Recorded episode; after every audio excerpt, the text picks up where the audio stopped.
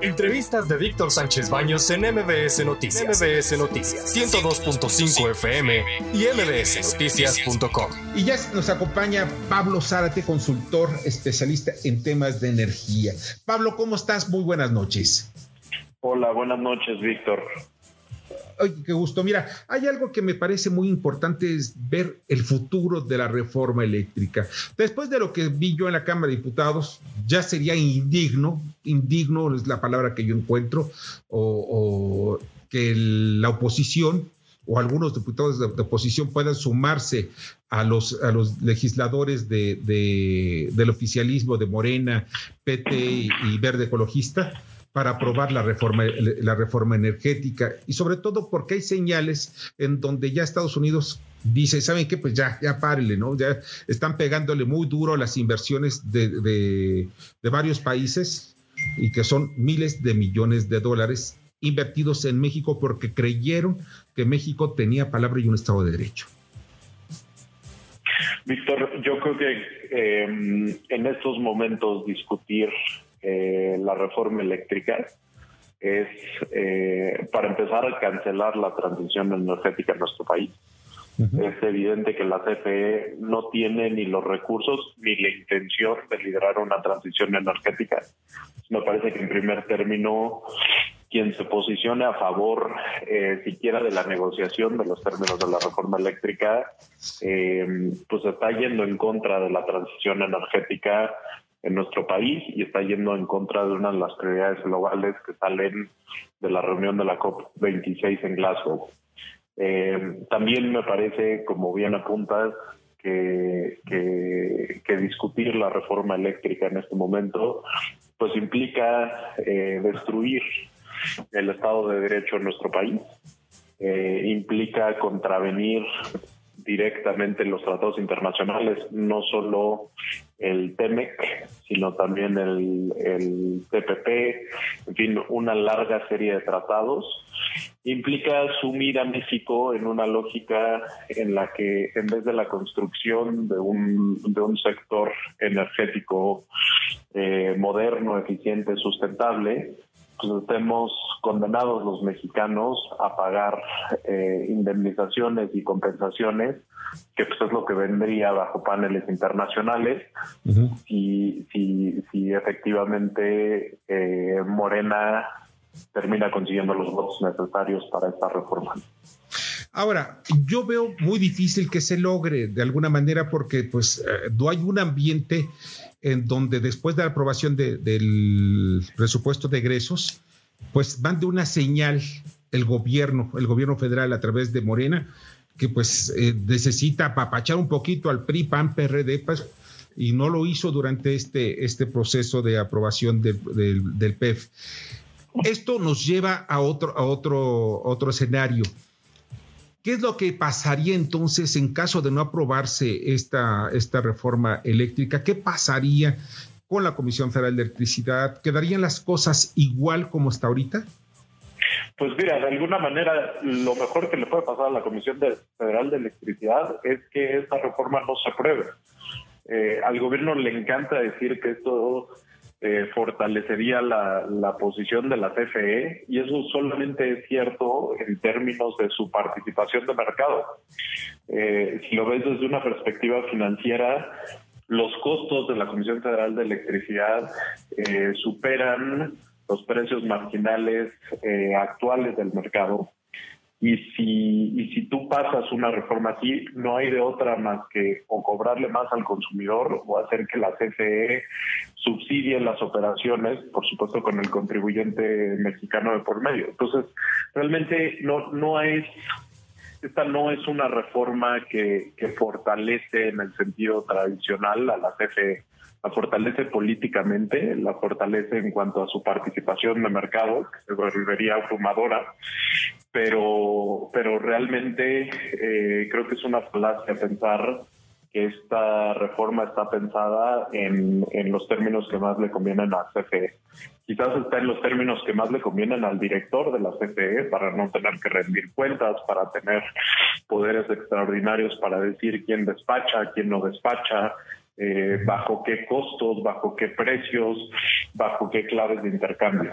Entonces, eh, a mí me parece que lo mejor que le puede pasar a la Comisión Federal de Electricidad para que tenga futuro y para que tenga posibilidades de rectificar e insertarse en una lógica de sustentabilidad, no ser francamente un paria global, pues es que no le aprueben esta reforma.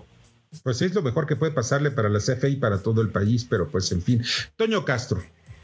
Sí, desgraciadamente lo que busca el gobierno es concentrar el poder en una sola, o sea, ellos solos no quieren eh, compartir el poder en ningún sentido.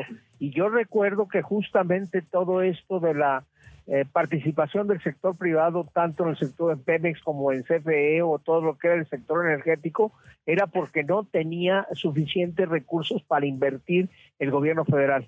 Entonces, ¿qué? ¿Ya hay recursos? Esa es mi pregunta. No, la verdad es que no, no les alcanza. O sea, cuando tú ves lo que se necesitaría a lo largo de esta década para alcanzar las metas de sustentabilidad que México se ha trazado, eh, y eso lo comparas contra la disponibilidad de, inversiones contra lo que tiene previsto en términos de CAPEX esta CFE, que por cierto ya está batiendo récords históricos en inversión, no les alcanza. Y, no, les no es una diferencia de por poquito. Estamos hablando que la CFE más o menos tiene inversiones planeadas en generación de unos 200 mil millones de pesos en lo que en lo que queda de la década cuando lo que necesitaríamos son más de 800 mil millones de pesos. Entonces la razón es de 4 a 1. Estamos cuatro veces más de lo que la CFE puede ofrecer. Y es bien importante señalar que esas predicciones de inversión pues, son las predicciones de una administración que ha inflado las capacidades de inversión reales de la CFE. Entonces ni siquiera hay claridad que vayamos a poder cumplir con los 200 mil millones de, de pesos de CFE y, bueno, nos, nos estamos quedando muy cortos. Además, eh, pues creo que a estas alturas del partido, eh, salvo porque la, la, ideología política se interponga, a nadie le queda la menor duda de que la transición energética tiene que ser más rápido, eh, tiene que acelerarse y que probablemente los planes y las cosas que pusimos sobre la mesa hace tres, cuatro años, que es de donde vienen estas metas de sustentabilidad, también se están quedando cortas. Entonces imagínate que le entremos como país a esa discusión, en vez de con todos los motores de inversión prendidos, diciendo, pues este, mejor lo ponemos nada más en manos de, de Manuel Bartlett y que él vaya disponiendo cómo se van desarrollando las plantas. Un último dato que me parece francamente escalofriante es que hasta el plan de negocios de CFE, que se publicó este año en enero, la CFE hasta 2027 no tenía planeado hacer una sola central renovable, ni una eólica, ni una solar. Después subieron la idea de este megaparque en Sonora, que es el peor lugar para hacerlo, con la mayor congestión técnica en la red. En fin, es uno de estos proyectos que suena más a disparate que a un eh, proyecto real que se pueda materializar. Entonces, si pones eh, todo esto de relieve, pues tienes falta de capacidad de inversión, muy poca experiencia desarrollando proyectos eólicos y solares y las ineficiencias que han caracterizado en la ejecución, pues no solo a, a este gobierno, sino, sino al sector público mexicano en general. Entonces el panorama está muy complicado.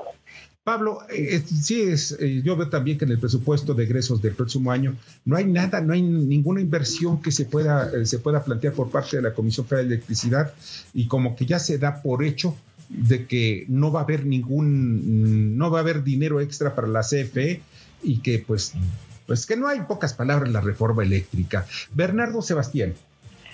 Hola, ¿qué tal? Buenas noches, Pablo. Y exactamente, la reforma eléctrica, si me estás comentando que es de 4 a 1, entonces los costos se incrementarían. Y definitivamente esto se ve reflejado también en la cuestión política. Podemos nosotros pensar que si esta reforma eléctrica avanza, ¿sería favorable para las siguientes eh, elecciones o no? y, en, y también como informe a lo que es importante para estos mexicanos. Se hizo, todo lo que se hizo, proyecciones del Producto Interno Bruto, de crecimiento que tendría este país, era al, como una CFE y con un Pemex con ciertos números. ¿Se modificaría ahora este producto, estos datos para este año y el que siguen con esta nueva reforma? Mira, yo creo que el, el, perfil completo de riesgo país se transformaría si esta, si esta reforma pasa, eh, no solo en sus términos, sino en algo similar a lo que se ha planteado porque como decíamos al principio, sí estamos hablando de el atropello directo de los derechos de los inversionistas en nuestro país. Eh, y eso tendría repercusiones mucho más allá de las repercusiones económicas directas de eh, pues que no le podríamos llegar a las, a las metas de sustentabilidad, que nuestra red eléctrica eh, no se fortalecería tan rápido como se tiene que fortalecer para seguir garantizando un suministro confiable en nuestro país y demás. Estamos hablando de que esto pues contamine a sectores más allá del energético. Eh, o sea, creo que el pensamiento en torno a riesgo político siempre sigue caminos incrementales. Y si, y si México se atreve a dar este paso, eh, pues me parece que se pondría en tela de juicio si México estaría dispuesto a dar más pasos que contravengan las protecciones a los inversionistas que están establecidas en tratados internacionales y eso hace mucho más difícil que México eh, pues atraiga el nivel de inversión que podría haber atraído. Aquí pues una de las tragedias enormes se me hace que estamos en un momento que podría ser de oro para la inversión en nuestro país. Eh, con, con, con, la tendencia global que tenemos, con el conflicto comercial entre Estados Unidos y China, con el apetito que hay por hacer el famoso nearshoring de las cadenas de valor, por tener cadenas mucho más cerca de los centros de consumo como son Estados Unidos, con la necesidad de establecer eh, caminos hacia la sustentabilidad que por supuesto incrementen la inversión en infraestructura, que fortalezca de nuevo esas cadenas de valor. Todos esos elementos hacen que México podría estar en un boom de inversión tremendo y podríamos estar sacando una ventaja tremenda. Pero Pablo, no hay... estamos anclados este, pues en una discusión política que no tiene ningún tipo de sentido económico, ¿no? Así es, es una discusión ideológica, no es una discusión de, de, de valor es simplemente estamos peleándonos por nada. Y eso es lo que no, se llega a entender desde el gobierno, ni tampoco lo entienden muchos legisladores de Morena que apenas saben leer y escribir, es la verdad. No lo pueden entender que debe haber, debe haber fortalecerse, sí, una estructura de desarrollo del país, no una estructura de desarrollo de las empresas, del gobierno, que al final de cuentas, si están mal administradas, ellas ahorita se están hundiendo. Oye, Pablo, pues de verdad no sabes cuánto te agradezco nos hayas acompañado esta noche. Muchas gracias a los tres. Buenas noches. Buenas noches. Buenas noches. muy bien. Escucha a Víctor Sánchez Baños en MBS Noticias. MBS Noticias 102.5 FM y MBSNoticias.com. Lunes a viernes, 9 de la noche, tiempo del centro de México.